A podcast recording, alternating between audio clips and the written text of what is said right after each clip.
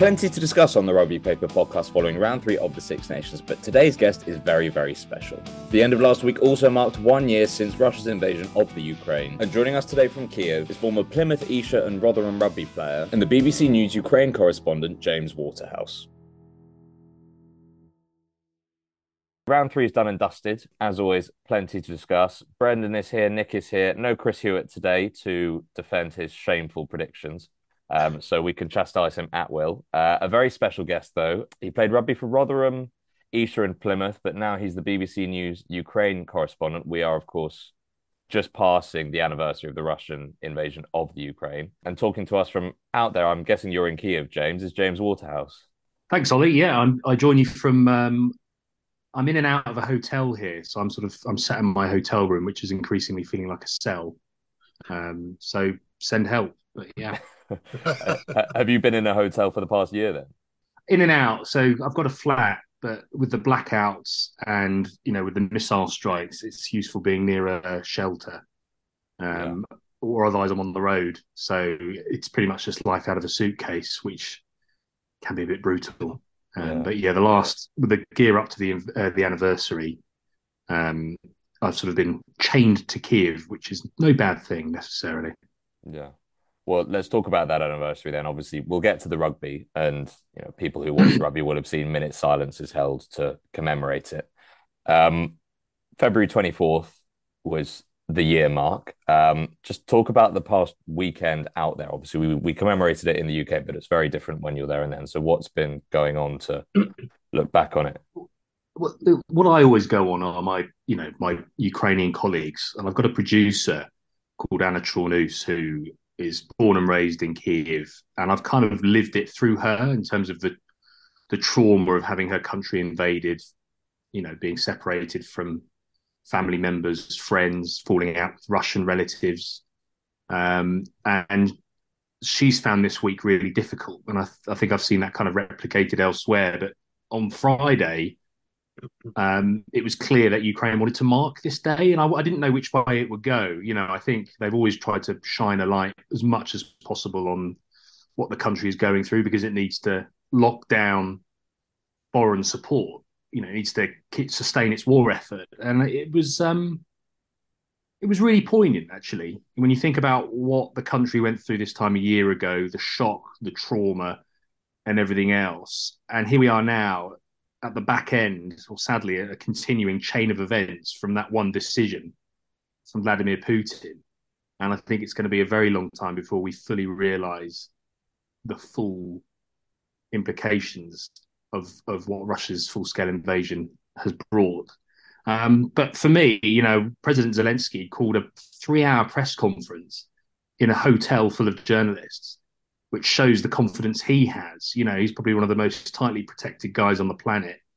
And he went to this conf- hotel conference center. We all went through security, sat down, and he sat there for three hours and just took questions. And you could ask him anything. He was on good form. I just thought, yeah, this is a guy who embraces the risk of being a wartime leader.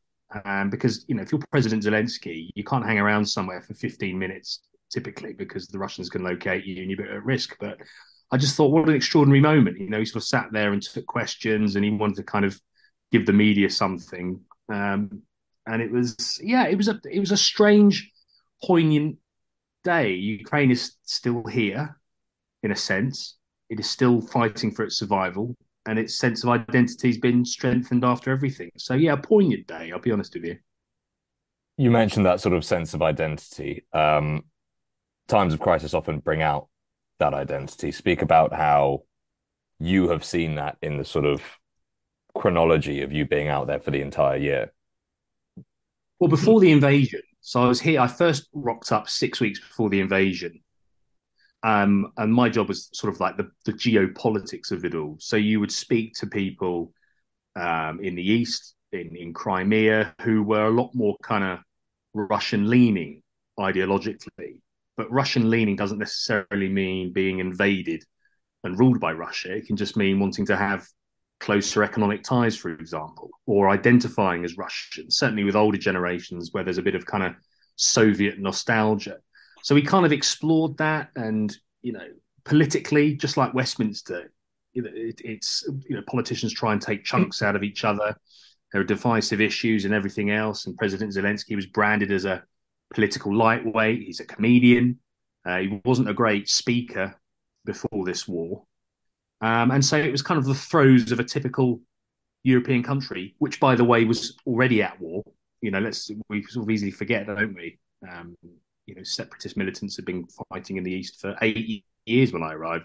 Crimea had essentially been grabbed, taken by Moscow without firing a shot. So, um, what this war did, and also this was a country grappling with the Omicron variant of coronavirus. So there was kind of all the rules around masks and everything else. And it's amazing how the onset of this full scale invasion just etch a sketched the whole thing, where there was at the time political unity, coronavirus was put to, put put to one side, and you know, on the whole, uh, Ukrainians are kind of brought together with a common goal of survival. And time and time again, when Russia is aggressive, Ukraine tries to lean the other way, and you know, it's it's happening this time just as it has in the past. I'm right in saying you it, you've not just been out since mid Feb. It was start of January last year. Did you? It was mid Jan. Mid Jan. Okay, and that month build up, obviously Feb 24th, I think I've seen you talk about it in a sort of mini documentary about did you sleep through the first explosions? Yes, um, I confess. That, yeah. Well, I, I, I've got I don't form here. I, have got form here. There was a there was a there were Shahed these Iranian Shahed drones in the air last night, and the, the siren went off, and the tannoy tannoy went. I slept through that as well. I had to get woken up to go down to the shelter last night, so I've got form. deep deep sleeper then yeah, yeah, I could say overworked. but what really interested, yeah, well, no kidding. Um, but what really interested me about uh, what you were talking about was you'd obviously been in the city for a month now, and Kiev is it's a young city, it's vibrant, it's got energy, and you woke up and these explosions have gone off, and the BBC have a balcony they record from. Right, they yeah. have a vantage point from where from which you get quite a good view of the city. And, you know, I know exactly what you're going to say, but a lot of people don't know. But speak about how you arrived onto the balcony and, you know, you have to broadcast because obviously journalism, the world waits for no one. You've got to report on this. And you saw a city yeah. that all of a sudden, over the course of one nap or sleep or whatever you were doing, has transformed. Yeah. I, I know it will, it will forever stay with me, really, where, you know, you have the, the politics where we've had this, we've been covering like this growing urgency and language from the West who are saying it's gonna happen. You know, the White House saying, "Look, we're not joking," and then you had Zelensky saying, "Don't panic. This is what Moscow does. We're not going to play into their hands." And so you had these kind of forces overhead where you're in a city, and my job was we were flat out covering this growing crisis, and you know we just treated it like any other story, but it was the biggest story I've ever built, dealt with at that time. And what happened on at around five to five on that morning was the most sudden connection between the politics and then the military side. And all of a sudden, this gradual gathering of 150,000 troops with all that military hardware, suddenly that became, it felt kinetic, where you'd had this kind of images of them doing exercises in Russia and Belarus. You had nuclear drills and everything else. All of a sudden, those images became real and you had this one of the biggest militaries in the world moving in from three directions. And so that morning, the job became really, really simple it, because it was a fast moving, all encompassing invasion where we were with Ukrainians here who were realizing in real time what was happening to their hometowns, their relatives, people getting, you know, having their homes destroyed. Uh, and there was shock and there was trauma. And so many Ukrainians would say, I can't believe he's actually done it. And for me, it's the speed. It was, you know, in the blink of an eye, a city synonymous with nightlife, culture, fine dining just went dark.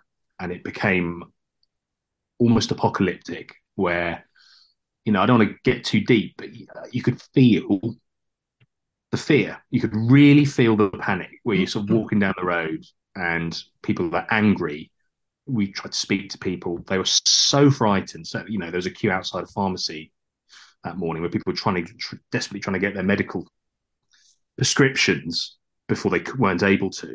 You had people, you know, Zelensky tweeted. He said, "Anyone who wants an automatic rifle will get one." You know, this is a Western leader. It was just an extraordinary morning, and then you had people running around with AK-47s on hastily assembled military checkpoints, pointing guns at people.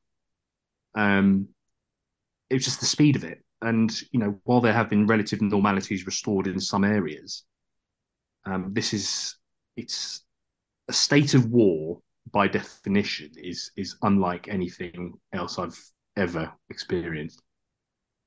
James, can you Sorry, um, on, James, can you take us into your working week a little bit? Um, and this might be the first occasion we touch on the rugby side because we yeah. see you in front of the cameras, but of course it's, it's a massive team effort. You've got drivers, translators, um, yeah. camera crew, editors uh, on the ground. So we see your your polished performance in front of the the camera, um, but it, that, that's just the tip of the iceberg. And there's a little bit of a, a parallel with with rugby there, isn't that? In all the working parts have to work in unison to reduce, you know, to execute, to produce a performance. I agree, and it, it, it brings me great delight to bring a rugby analogy in this kind of answer because you know when you see Ollie Lawrence crossing over, we see that little clip against Wales, and he touched the ball down on the on the fringe. There have been numerous phases to that point where everyone has kind of played their part, and you know, producers in a rugby sense are like buried under a pile of bodies, having hit numerous rucks to keep the ball going. You know, you, you, you could go on, but it's before I open my mouth, there is so much that goes on. You know, especially in a war of misinformation, just as much as anything else. You know, we have analysts looking at foreign news reports, giving us reports, putting into context. I have a producer who's going through all the kind of sources and trying to work out what's going on, who is saying what. I have an editor making sure that we're, you know, the logistics and making sure that we're on the right track. And um, none of it happens. You know, the, the, engineers operating a satellite dish on the, on the roof, drivers, you know, driving us to some pretty hairy places. Um, at the drop of, you know, at a second's notice sometimes. Um, we have local producers who have the translation, who have, you know, we're very blessed here to have such talented local journalists who the BBC employs on a freelance basis and, and kind of open doors for us and offer us really good insight. So yeah, it's it's just as much about the people you work with. I mean, I get the glory. I'm in a very, very, very privileged position in that you know you get to kind of be the face of it or the voice of it or type some articles, but you know, I, I would be nowhere without, you know, if I was to lose just one of my team, it would be, it would be a real struggle. And to extend that rugby analogy a little bit, will you, um, if you get time, I, I suspect possibly you don't, will you take yourselves away and have a bit of a huddle, a bit of a debrief? How can we do this better? Did we get that right? Uh, how can we sharpen this up? Where's the story going next? Where do we need to be? What's the next play? I suppose is the rugby analogy. Yeah, I, I guess what what caught me out, Brendan, was um, you know, in, in a rugby sense, you have quite a, a, linear kind of chain of command, don't you? you? Have your coach with captain, and then you have the kind of captain and maybe a couple of experienced players that will kind of spread that message, get a group focused, and everything else. Um, it's a bit more nuanced in news, where I will, of course, like say, look, let's we need to be doing more of this or whatever else. But like my producer Anna runs it, you know. So the number of times she'll sort of say, "Yeah, yeah, okay, yeah, I hear you." Anyway, we need, to, and then we'll just go ahead and say what you know. She's the uh, skipper. And she's the skipper, and there's a separation between power and glory. Where I get the glory is discussed, but it's the producers and the editors who do so much of the unsung stuff. But ultimately, you know, I don't get indulged. You know, I will get told in no uncertain terms, "Yeah, I need a script from you." You know, this is all good and well, nice small talk, everything. I need a script from you you know, or, or we need to go here. Or, you know, in the case of Anna, you know, when I first arrived, I was just in sponge mode trying to absorb Ukrainian uh, history and context and politics and then And she would be straight. I'd come off there and she'd be like, we need to, we really need to talk about what you've just said. You know, and we'd be just working as we go and you, you, you get like the snowball effect. Um, so it really is a bit more nuanced. But my, you know, my editor, Kate Peters, is she's dedicated most of her working life to Russia, the region. She's a fluent speaker. Her knowledge is unparalleled, and she's a lot more subtle. She's been nothing but empowering. And you know, early on, I was quite intimidated by her knowledge, but kind of blown away by how she didn't weaponize that, or you know, she just kind of backed me. And I think you know, I wasn't always blessed with that in rugby. Um, James, le- leadership's so important. You've you've touched on that. Just um, can you tell us a little bit more about uh, Zelensky and how important he is as a figurehead in Ukraine? Because it just seems to me that his transformation as an individual has been extraordinary. And you know, when you yeah. talk about you know, cometh the hour, cometh the man, maybe small in stature, but he seems to have a, a hell of a heart. Yeah, and I think what's unique, we talk about you know, his political unity. Certainly at the start of the invasion, it, it's not just about a figurehead. People see Zelensky as a reflection of themselves, which is an unprecedented for me kind of political scenario, where the decision by him to stay, when by all intents and purposes if you looked at all the analysis and all of the predictions, the Russians were going to come here and they were going to kill him. And he had the offer of a way out and he turned it down. You know, the US offered him a ticket. Um, and I think there will be scrutiny down the line over his decisions early on that in that invasion and before. Why didn't he act on Western warnings? Why didn't he better fortify the South when the Russians effectively just strolled in and occupied the territory they still do? But if we're talking in a kind of hot air balloon perspective moment, he stayed because he wanted to defend his country. And he his wife came to him. He hasn't seen his parents since the outbreak of this war. He barely sees his kids. Um, I think he's gone on to become the symbol, the reflection, the kind of manifestation of Ukraine's survival and you can see the tolls on the on Friday when you look. We went through some archive of him throughout the year, and you know when he swapped the suit for the military fatigues, the toll this has visibly taken on him is plain to see. You know the weight uh, that must be on his shoulders, the responsibility he feels. You know, you saw the effect when he saw Bucha, where war crimes were committed when the Russian Russians first retreated from Kiev. Um, he wears it. You know, I've got to say, alongside this, his, we are talking about a very successful comedian, actor, producer. You know, strangely for an administration, that takes care of itself. He can do the speeches, he can do the Q and A. When we were at that press conference, you know, there was a camera on a jib. There was, you know, two cameras either end. There was a professional photographer. You know, the media just gets sent all this stuff. So the messaging weirdly takes care of itself it's the kind of you know you imagine it's probably the other decision making that he puts his focus on. So I think history will look on him favourably because if he had left, then that would have left a vacuum.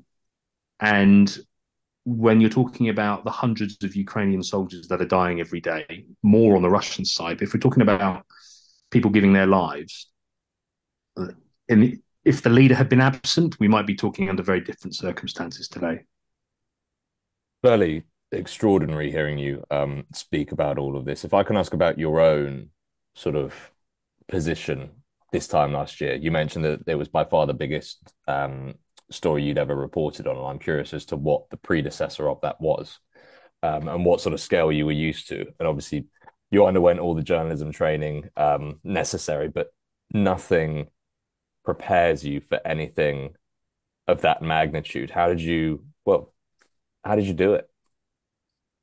I'm still working that out, to be honest with you. Um, you know, before Ukraine, I was a bit of a generalist, so I'd be quite at home doing. I, was, I, I did a few years in local TV. You know, I could do sport. I could do. I remember doing one point doing a drag show evening for, for local TV, doing a live there and chatting to some of the acts, and I was quite at home doing it. It was fine, and, and whatever else. I'd done, I had done some NATO exercises in the Arctic Circle when Russia started its campaign of aggression, uh, and travelled a bit. Did po- anti-poaching operations in Malawi and everything else. So I knew I loved that kind of dicey environment side of things. I knew I liked being in the field. and you know being fairly independent. Um, but I'm still processing the kind of learning curve I've been on in the sense that you can you you can you can prepare to a degree, but the amount you absorb once you arrive in a country and work with colleagues, make friends, interview politicians, get a feeling of attitude and, and culture uh, and everything else. I mean, that alone is quite an extraordinary learning curve to go on. The outbreak of a war just accelerated that, really. So, you know, I, I sort of live and breathe it. And I think as we talk now, I think I've more latterly appreciated the need to listen to myself, listen to my body when it's time for a rest. You know, you don't want to leave yourself numb. Um, you need sometimes you need a bit of time and space to keep that kind of analytical view on things. Um, but with Ukrainian colleagues, they feel a huge responsibility and guilt if they peel away, and me to a degree. But you know, um, I'm going to take a couple of weeks off next week, um, which I just you know I know I need, and I'm going to completely switch off. You know, so I don't know. I, I you know, I, the reason I've done it, let's bring it back, is, is, is the team I work with. You know, I feel completely supported, listened to. Um, people have been incredibly patient with me, um, and you know, this is it's it's you know, it would be it would be like playing a match on your own. It just doesn't work. Mm. So, um, I think that's how. One one of the big things we've noticed here, James, is despite the madness and the turmoil, is, and I suppose this is the same in, in many war zones, it's the normality as well, how people just get on with their lives. Yeah. And I, I for my trouble, I, I follow the Ukrainian rugby feed on Twitter. And they hold, they've held all their winter training, their sevens competitions. They've got a, a European trophy match uh, next week. I think, in fact, they're playing two matches, the national team. Um, that's the second division of the European Rugby League. Um, so they just keep on buggering on, don't they? You know, and that's very much a war thing, isn't it? Yeah, it is. It is amazing. You know, I mean, what embodied it for me was it was five days into the invasion, right? And uh, we could hear automatic gunfire and shelling and all the rest of it when the Russians started to get held out about thirty kilometers away. And then I was I was doing a live report, and I could hear it, and there was oh, what's going on, James? What's going on behind you? And it was a pneumatic drill because these sort of council workers had to resurface a road and they were, sort of, they were heading out and doing some uh, tarmacking. Um, and there were there were businesses here as well. Like one of my favorite, you know, some of my favorite lunch spots or coffee places. They were open, and they were people were visibly strained at the time, but they were like, "Well, of course we're going to open. What else can we do?" You know, and that you then you were speaking to people who decided to stay. Um, you know, people left in their millions. Many stayed to either live out their lives or or fight. And you know, if you if even if you go today, when you go to the east, for example, you go to somewhere like Kramatorsk, which comes under fairly regular shelling in bits. Um, you can have people going to the market, going to the shop, queuing for petrol, chatting over a coffee, and then you sort of take a left off a main road and go five miles down the road to this to Bakhmut, and it's some of the most hostile environments you can ever report from, and that kind of sums it up. And this is a part of Ukraine that's seen nine years of war and everything else, and it's just it's it's it's it's just been a, a year full of contradictions in that sense. Um, and even though like it feels normal now where I am, you just need to cheat, speak to people, and they all know someone who's at the front they know someone who's been killed. They have someone close to them who's fighting that they're, they're worried about, or they're separated, or whatever else. So you don't have to scratch much to, to see just just the, the, the constant, relentless effect this war has on people. And most people now are just shattered. They are exhausted by it. On that note, one word that you've used on your Twitter quite a lot, actually, um, to look back on the past year is hope. And I feel like hope can become sometimes a powerful symbol, but also it can be overused. You know, sometimes people, it, the term is used flippantly and then it becomes devoid of meaning. Is there still meaning to the term hope in Kiev um, as, as things stand? You know, a year into this, obviously, Zelensky said he dreads to think if there's in 12 months that they're going to be in the same situation. Is there still that optimism? You mentioned the exhaustion. With exhaustion tends to come resignation as well. Yeah. I think that question is what a lot of the audience are asking, which is, you know, certainly like the BBC does all this kind of research around it. And people are rightfully asking, like, well, can they win? Like, you know, I've seen so much death and destruction. You know, like give it's a human impulse, isn't it? You know, give me some hope, give me some light from the shadow. Um, in terms of its meaning now, I mean, any Ukrainian would tell you, well, what else have I got? You know, if I don't hope to prevail, then I may as well just roll over and let a Russian puppet regime take over this country, and all the lives that have been lost may well be for nothing. Um, so hope will will forever have meaning. I think our job as journalists, certainly when I asked Zelensky about it, is you know trying to separate that hope and belief from reality, and that's our job. You know, it's not always a popular line of questioning. You've got to say like, right, you know, you're you're asking for support, you're confidently saying victory will come this year, but but will it? You know, like what what what do you really need? You know, and if you, if it doesn't come, what are you going to blame? You know, and, and the longer this kind of draws out, Ukraine knows that it's going to be pressure to to enter peace negotiations. So uh, you know, you sense that it wants to um, desperately make some progress this year. But you know, hope will forever have meaning because what else have they got? One other um, side of things is the side that the, the, the war is in the spotlight, and it's always you know I I actually study um, sociology of media at university at the moment, and we speak about media desensitization effect. For those that don't know what that means, you know, everyone's victim to it. The death, the devastation, the destruction you see in the news, you just become a little bit numb to it. Yeah, yeah. I know that you feel that it's a good thing that the war has been in the spotlight, but have you noticed a desensitization effect, both personally being out there, one, and also in terms of the reception of your work as well? That's a good question. I think um, I think you know it, I don't want to sound crass, but there is a saturation point where how many piles of rubble can you see? How many burnt out buildings? How many how many you know firing howitzers can you see? You know, you, you, there is a saturation point, no doubt. For me, I have to really work hard to separate myself. Like I'm in it, obviously believe in the work we do.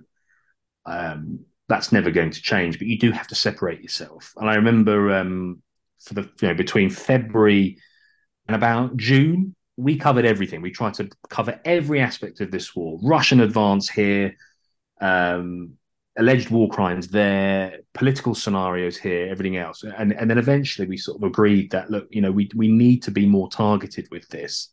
You know, there is a, we are now hitting that point. There is audience fatigue. We've got the data which shows that without a kind of clear beginning, middle, and forecasted end, audience uh, interest is waning, you know, and people naturally want to know where that point of resolution is.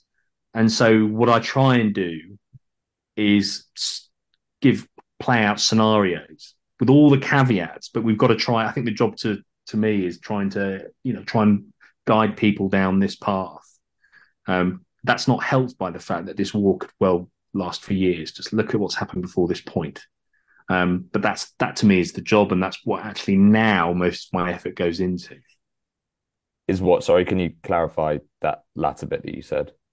So my I put most of my effort into trying to be as targeted and distinctive right. in storytelling as possible, rather than kind of doing a military weather forecast. Like, well, from the south, the Russians have made gains here and there, and they might be about to take Bakhmut. Meanwhile, uh, Kherson was shelled again overnight because you get all these reports all the time. It's about now sifting through and, and thinking, right, does this meet the threshold for telling a story today? And I think that's now the focus. Yeah. Okay. No, that's really interesting. Um, and you said that you did notice, or have noticed, or may notice audience attention waning. In, in yeah, interest waning. Yeah, yeah interest so waning. They do a lot of like sample studies, and they interview people from different backgrounds, and, and that's the kind of um, correlation at the moment. And speak of the importance then of the war itself being in the spotlight. Obviously, in in history, you know, we've all studied lots of wars um, in which there isn't this level of scrutiny, um, and someone like Zelensky wouldn't have become necessarily the world symbol that he's now become. For example, you think that's a good thing? I think it's a good thing for Ukraine. You know, I think what you know, what do you what do you need out of a out of a war. Well, you need a war leader. You know, if you look at Winston Churchill, he suffered a very bad election defeat straight after the Second World War. But if we look at it now, looking back in history, he was clearly the figurehead that Britain needed at that moment in in time. If if you look at the parallels, you know, look at Zelensky's visit to DC, you know, and in his in his military overalls and and addressing Congress. You know, it's what I've learned. This was my obviously my first war, but when you meet more experienced colleagues like Lyse Doucet or Jeremy Bowen and Clive Myrie, and you know all the parallels they draw from wars gone by and the build up, you know, history sadly repeats itself. So, you know, the importance of us telling the the story of the first war in Europe since 1945 is an extension of those future history books where hopefully, you know, your kids uh, will, will, you know, look at, you know, look at what we provided. They will shape writing in the future, and maybe those future decision makers might think twice before guiding us to a scenario like this again. I mean, it really is that kind of profound in my view. On the subject of Jeremy Bowen, how how did he take defeat on Saturday there? he he tactically took himself off to another pub. He turned down my invite of going to the uh, bar here. So I, uh, I, took, I, I, took myself. I was within in an English echo chamber with a with, with another colleague. He sort of took himself off, um, but he's he's sympathetic towards the players with all this kind of strike stuff. You know, um, it's uh, I'm I'm just glad the game went ahead, but I was nervous yeah. of the Gatland effect. I got to say because you know the Welsh they could they would happily lose every game of the season uh, as long as they beat us. So. Yeah. well, three three of the five of us predicted that they would. Um, I think yeah. that that is our window into the weekend of rugby. Um, but yeah, James, it's remarkable what you're doing, and it's extraordinary to hear about it. And yeah, a Thank privilege you. to be able to ask you those sorts of questions. Yeah, there's no real way to transition into the rugby except say, you know, it's great that you got to watch. Uh, did you watch all three games? Are you watching? No, no. I've, i I, saw the England game and I've, okay. I've just seen some, some other highlights. Um, but I'm doing that thing where we lost to Scotland, so Scotland now need to win it. Which is obviously now ne- less likely after the well cracker yeah. of a game against France yesterday. We'll get to that in a second. Let's start with that England game then, Brendan. I'll come to you first. France Scotland was fantastic. I think that made it even clearer that England was it wasn't the best of games you'll ever see, was it? It was a bit stodgy. There was there was a lot on the line for both sides.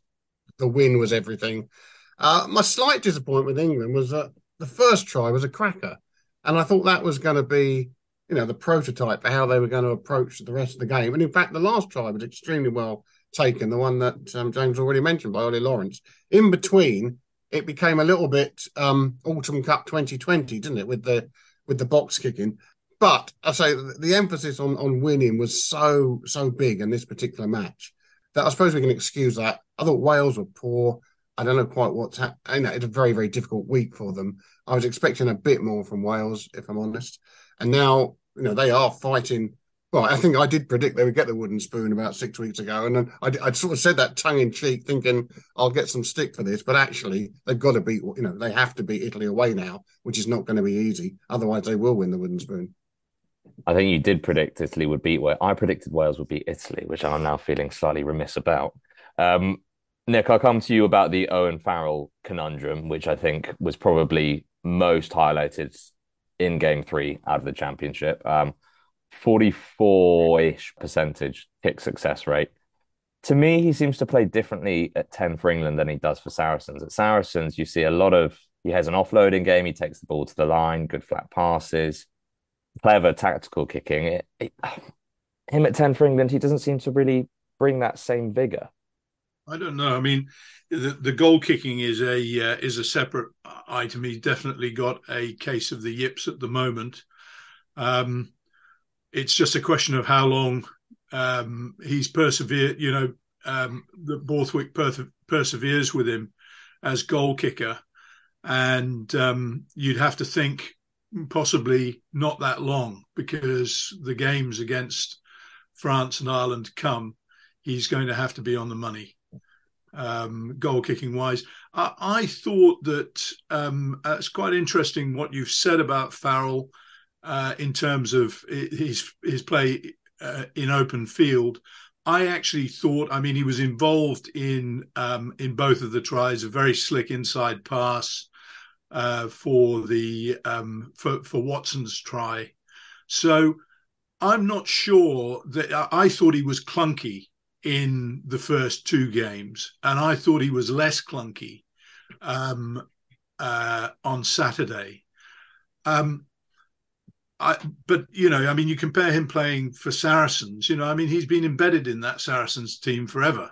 So their patterns and uh, uh are absolutely in you know embedded in his in, in his in his grey matter. So I think that he he understands them very well, and he looks much more at ease. He's much more fluent at ten for Saracens than he is with England. But it's early days for this England side. You know, I mean, uh, it's still it's not quite stutter steps. Actually, they they they do have more of a shape, more form, and um, the France game is you know is uh, every test is an acid acid test, and that's their next one.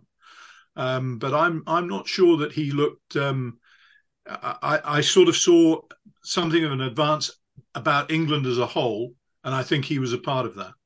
Okay, that's interesting. Um, yeah, I it was the speed for me, and Wales didn't play with much pace, but I don't think England did either. Not till um, Alex Mitchell came on. I thought he made actually a massive difference when he came on, and it's a shame Chris isn't here to inevitably sing his praises because we know how much Chris loves Alex Mitchell. Um, James on the Owen Farrell conundrum, while Nick was talking, there was a lot of head shaking and then head nodding.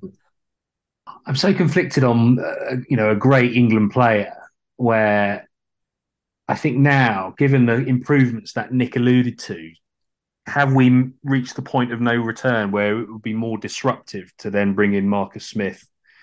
Um, do you now stick with what you've got? Given that you know, I think Ollie Lawrence is is having a real box office spell. You know, there he's is you know, you look at the effect he's had at Bath, and he's in there and he's making things happen. And and Farrell's always been a very very kind of good to me a pivotal player where he distributes well, he defends well, and he's a solid kicker. So you can have the kind of electricity outside that said, you know, Marcus Smith is a whole different kind of entity, and it, it's you know if he comes in, I can see Ollie Lawrence still getting us over the gain line, and you could have him and Slade combining perfectly well. So, you know, I'm glad I don't have to make these kind of selections, but I, you know, I hold my hand up like any England fan. Whenever we aren't playing well, my frustrations are targeted on a certain player, and it, has been Farrell for the first couple of games, and it's not fair. I know he's the kind of fly half captain; everything else leads from the front. So, you know, when he purrs, you'll you won't hear me complain. But I do worry about,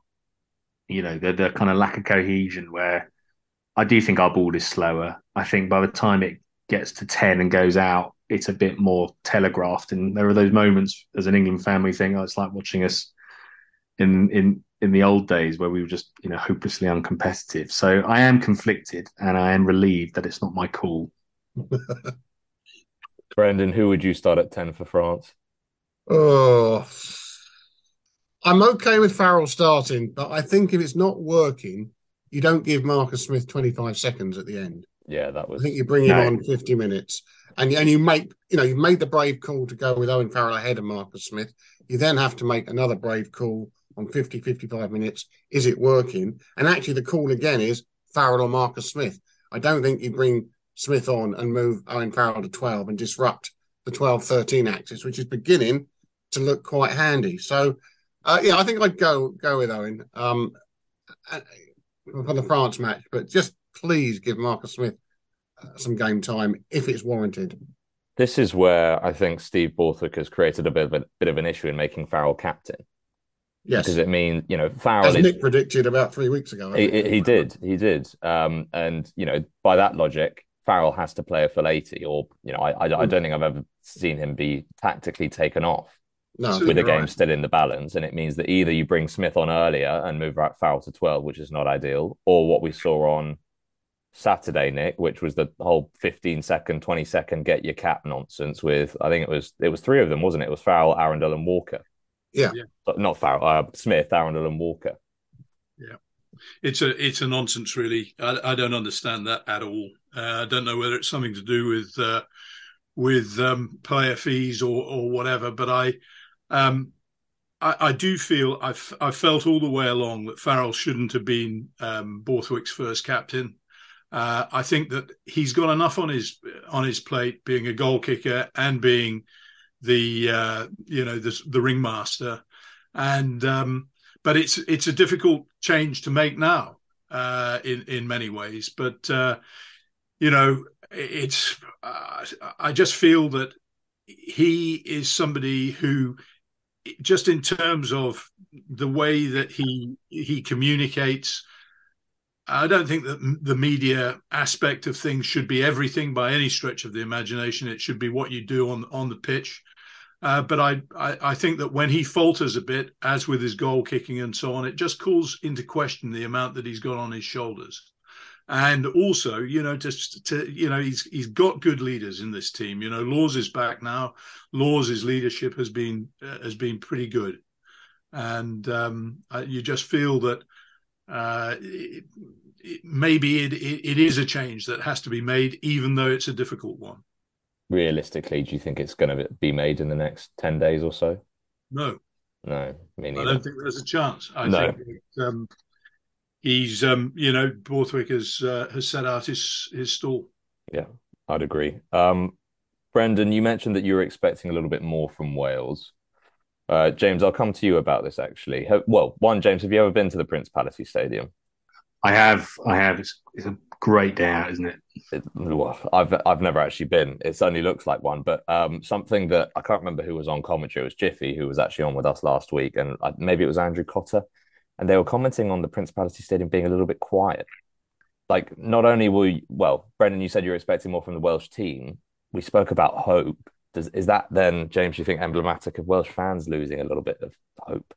I I I, I think so. I you know I, I've got a lot of Welsh friends, and I think when you look at the Principality Stadium, when you look at the role of rugby in Wales and how you know the societal function it brings, right? This is a this is a universal language. It is a vehicle for you know so many people to make friends and enjoy their weekends. And it is the glue that kind of brings everything together. And then you have, you know, it's chaotic at the moment where you have such inflated ticket pricing, in my view, um, which makes their beloved game inaccessible to so many. You have this chaotic central contract contracting going on where you know players are de-incentivized to to to stay and play in Wales. Um, and you know, there is some talent coming through. I think, yeah, I think there is a kind of broad fatigue descending on the sport at the moment, and I think a lot of Welsh fans, passionate as they are, may have already feared the worst going into that game, given just how poor they have been. And I'm completely sympathetic to the squad. Um, it is it cannot be easy to play at that level where we're talking about the finest of margins, and there is that political and personal chaos going on in the background. So yeah, I do think that probably distilled into into the the atmosphere there, and it's it's just sad to see in sport. I think you know it, it should be protected at all costs, um, and it's it's thankfully doesn't happen happen often. There's always room for reform. I don't think any rugby body out of any of the home nations is perfect, um, but it's sad to see it spill over where you have players having to field questions that aren't about rugby. I think the other factor on Saturday was that that, that dampened the crowd was from from the start. Wales's number one tactic seemed to be high balls to Freddie Steward, the best catcher of high balls in world rugby, and they didn't stop for eighty minutes. I mean, other than the the interception try um, by Rees Zammit, that was about it in terms of tactics. So I, I, I they didn't play a star that was going to ignite the crowd, and they needed to ignite the crowd on that day above all days. Yeah.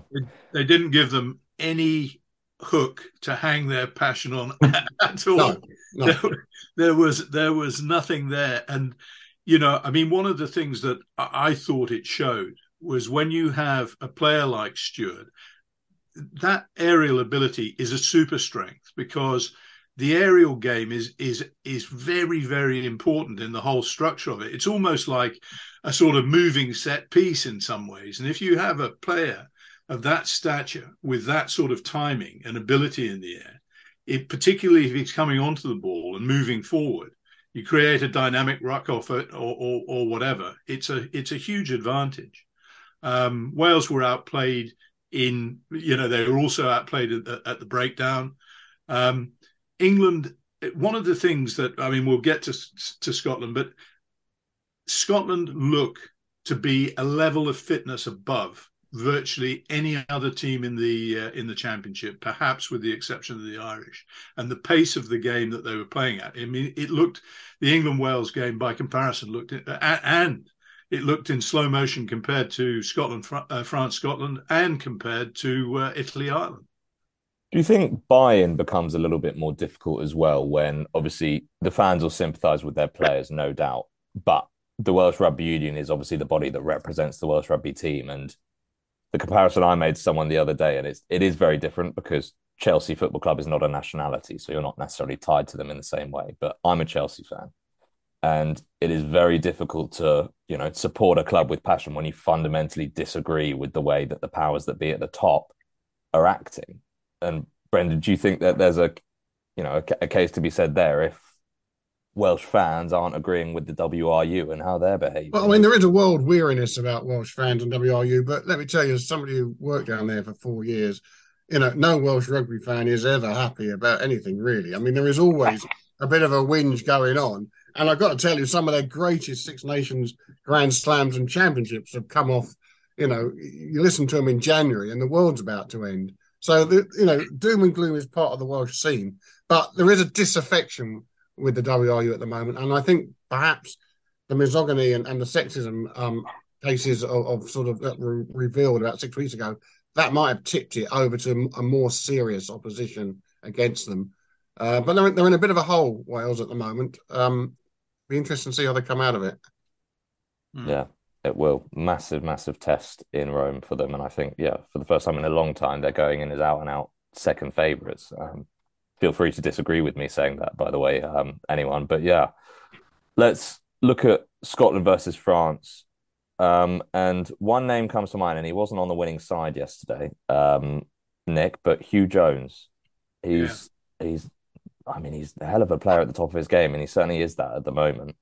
Well, he's yes, he is. He's ex- he's exceptional. He's got um, he's the whole package really. He's got uh, he's got pace. He's powerful too. I mean, Dupont was hanging on to him for uh, one of his tries, and we know how you know that he's a pocket battle when it comes to physical power, and uh, he shrugged him off to uh, dot the ball down. His timing, the the the late timing of his runs seems to mesh perfectly with uh, with Finn Russell's passing game, and uh, yeah, he's he's very very good, and um, you know, player one of the players of the tournament so far, and he was, you know, I mean, he he obviously he, he I think he picked up injuries because he was instrumental in Scotland's uh, win over England back in the Eddie Jones era in 2018. Then he seemed to disappear for a while, and he he reinvented himself at Harlequins, I think, uh, a season ago, probably after injury troubles, and he's back to his best now. And he's uh, if if there was a Lions team being picked, he'd oh, be. Yeah. I think if I remember rightly, it was, um, and maybe Brendan or James, you could comment on this. It was defensive problems wasn't it? And he just sort of lost all confidence, and it was a sort of general case of the. I think there was some injury problems there, but and a few well, injuries. Um, yeah, Scotland also have a lot of centres to they pick, do. and I can remember talking to Gregor about this. You know, he had about four combinations, and and he just didn't go with the the one that has now emerged as the top combination. I mean, Huw Jones is an interesting bloke. I, I watched him at the Rosslyn Park Sevens ten years ago. Look a world beater then. Looked a complete world beater. But then, you know, the, the path that some he went down to South Africa, didn't he? And sort of disappeared off the scene a bit. He was a Millfield lad, went down to South Africa. Then he, then he comes back. Then he then he's Scotland qualified, breaks into the Scotland team. Then he disappears again, and now he's like the best centre in Europe, or one of the best centres in Europe. So I, I, don't know what the lesson is there, other than you know, um, you can take the scenic route sometimes, and it, and it doesn't do you any harm. He's, he's, I love those journeys. I'd rather pan out that way. We must talk about your journey soon, uh, James, because you took a pretty scenic journey, I think. Not scenic enough. James, what do you make of Scotland at the moment? I mean, I speak all the time every time I speak about them about their World Cup group from hell. But is this a Scotland that is actually going to a World Cup as a as a world beater for, for once? Uh, if we're going to define world beater as a team capable of winning the World Cup, I will say no. But I will say uh, this is the best Scotland team I have seen in my lifetime. I remember the sort of it was '99, wasn't it, when they won the the Five Nations? Um, you know, we're seeing a team almost like the Eddie Jones Japan side, where they are playing such a quick front foot style of play. I think I think it's strangely worked okay worked out okay for Townsend in the sense that he's shown he's not willing to he's willing to kind of drop Finn Russell in the past. That's well documented. And yet he's now sort of harnessing his brilliance on the national international stage where he's got I just love watching Finn Russell. He's standing flat. He's got the talent outside of him as discussed. And they are what great fun to watch, you know, and and, and they they do look fitter. I do agree with that. You know, we've we've got forwards with an amazing work rate. We've got um, is it Matt Van der Merwe? Yeah, um, yeah, the winger, who's just superhuman at the moment, and they just all seem to be complementing each other so well. And you wonder what could have been different if it wasn't for the yellow card over uh, the red card over the weekend. So I do think we are looking at the at the the best Scotland side we have seen for some time uh, I think they are going to nevertheless have to seriously punch above their weight to leave us talking about them after the World Cup. But I would be delighted to be proved wrong. Yeah. Not too delighted though. I'd obviously like us to win it. I think, yeah, well, they've obviously got to get out of that World Cup group first with Ireland and South Africa, which will be interesting. Um, let's talk about France very briefly. And again, there's one player that comes to mind in terms of washing a couple of doubts. Nick, you've spoken about the pressure on Ntamack. Do you think he responded somewhat? No, I don't. I think that if you um, if you compare his influence with Russell's, particularly in the last, you know, sort of almost the last hour of the game, there was, you know, one one fly half was head and shoulders above the other. Now Russell's a, a, a rare bird, uh, but Ntamack had some of that sort of uh, uh, kudos himself when he first came into the side. And uh, he, I noticed his leg was very heavily strapped. And um, he almost, apart from, you know, he got over for a good try, but, um, or rounded off a good try, but uh, he, he, no, he's not playing at the top of his game at all. And I, I like Jalibert. You know, if if Jalibert is the is the French equivalent of Russell to a degree, and um, having those two on the field uh, against each other would have been a, a, an interesting thing. And Jalibert bought something to France yeah, yeah. when he came on late, yeah, late again. You know, uh, it was his his de- decision. I'm pretty sure to switch the ball, which ended in uh, in in Fickou's try. Mm. uh, at the end. So um, no, I'm not. I'm not convinced by uh, by uh, Ntamack at the moment at all. There's a sort of worry now for France as well at tight head. Obviously, no Atonio for being red carded last week. This week, I, I don't actually know how to say his name. Hawasu'a, however you say it. Yep. He got red carded. The first player to ever be red carded twice in the Six Nations. Um, if I'm not wrong about that. But Nick, obviously you're the scrum expert. Falatea, I thought actually played very well when he came on. But is that somewhere an England scrum that is improving, is looking to exploit? I, I, I don't. It's a it's a good question. I mean, the England scrum was better. Um, I don't think that the Wales scrum was um, a scrum that really tested it at all, and they're going to be tested. Um, Atonio is a big miss for uh, for the French. Um, is is pretty solid when he can stay on the field. Um, and the guy Falatea who came on, so, so, he's their third string tight head. He started pretty well, but he actually faded a bit. And I wonder just how many of these props are really used to, uh, you know, right at the top end of the game, are really used to putting in 80 minute shifts. Mm. And um, it's a very, very important, I, I, think that it's a very important um, element for you to have in a team. Um, they're too used to sort of 50 minute shifts and you see guys falling off quite a lot. And I thought uh, Falatea looked looked very weary by the, by the end of the game. Yeah. Um, but if there's one country that has got depth at prop, I would say it's France. So they'll probably wheel somebody out. We've never heard very formidable. yeah, a rock star. yeah, a 140 kilo monster probably as yeah. well, knowing them. Um, Ollie, just, just one yeah, more sorry. thing on that match, and I've never really noticed it before. We had the two red cards, um, and how really badly it affected them. In that, not only did you lose the player who was sent off, but Scotland, and it was their decision, but they they decided to take Hamish Watson off so that they could have a a second row come on, and that really affected their back row. He was picked with a very specific job in mind against France.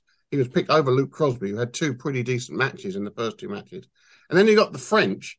Um, to fulfill their front row, they had to take a player off, and they took off Alldritt, who is, I think we agree, he hasn't been quite on last season's form, but I thought he'd started pretty well and was looking for a big match, and they suddenly lose Alldritt.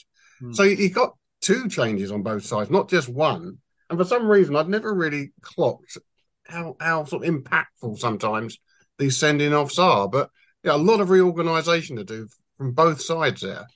Alldritt was in my Six Nations fantasy team as well, so I was I was really unhappy about that because what he got yeah he got hooked very early. Sorry, Nick, what were you going to say?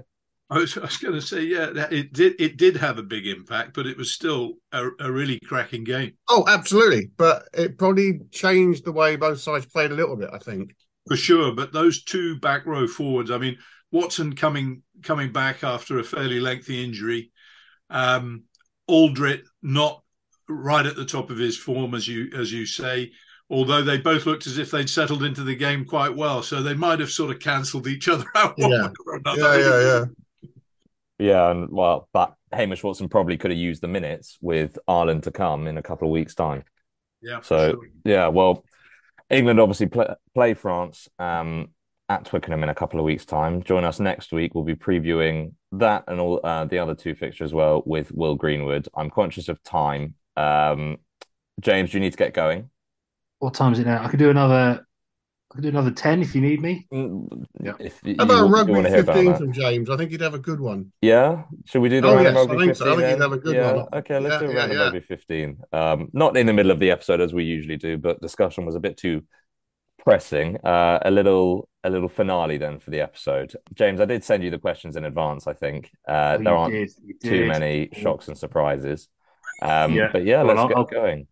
Nickname. Moose. Uh, given to me at 18, apparently because of the way I ran, you know, real sort of clumsy high leg lift. I'm told it's affectionate, uh, and I believe it. So. Was that on the pitch nickname or off the pitch? Uh, we now have two pitch. mooses on okay. this podcast. Yeah. Have we, have we? Who was the first? Yeah. Nick Cain, the moose, meet James Woodhouse, the uh, moose. have you have you got the antlers somewhere, James? Uh, yeah. Tucked away, yeah. I wouldn't want to tackle a moose, to be fair. They're bloody enormous, those things. Um, best rugby memory? Uh, it was a draw. Uh, as an Esher side fighting for our survival, we went to play uh, Exeter at their shiny new Sandy Park Stadium. They were battling it out with Bristol to get promoted, and we scuppered them with a 12 all draw and as a team, we made more than 140 tackles. Uh, was it one for the archive? Probably not, but it was a great bus trip home. It was a winning draw then. Yeah. Most embarrassing rugby memory. Um, as a excitable 12 year old desperate to play for the Aylesbury A team, uh, I was playing for the B team and I got given the ball and I ran the wrong way. And I um, scored it over the, ro- the wrong touchline and try line. Good an, an, an own try. Yeah. Pre pre game tune.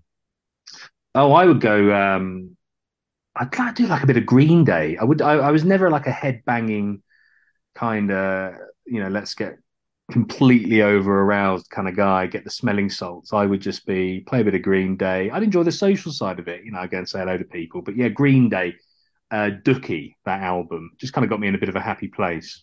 Nice. I would say Green Day slightly headbanging, or can be. American Idiot, Holiday.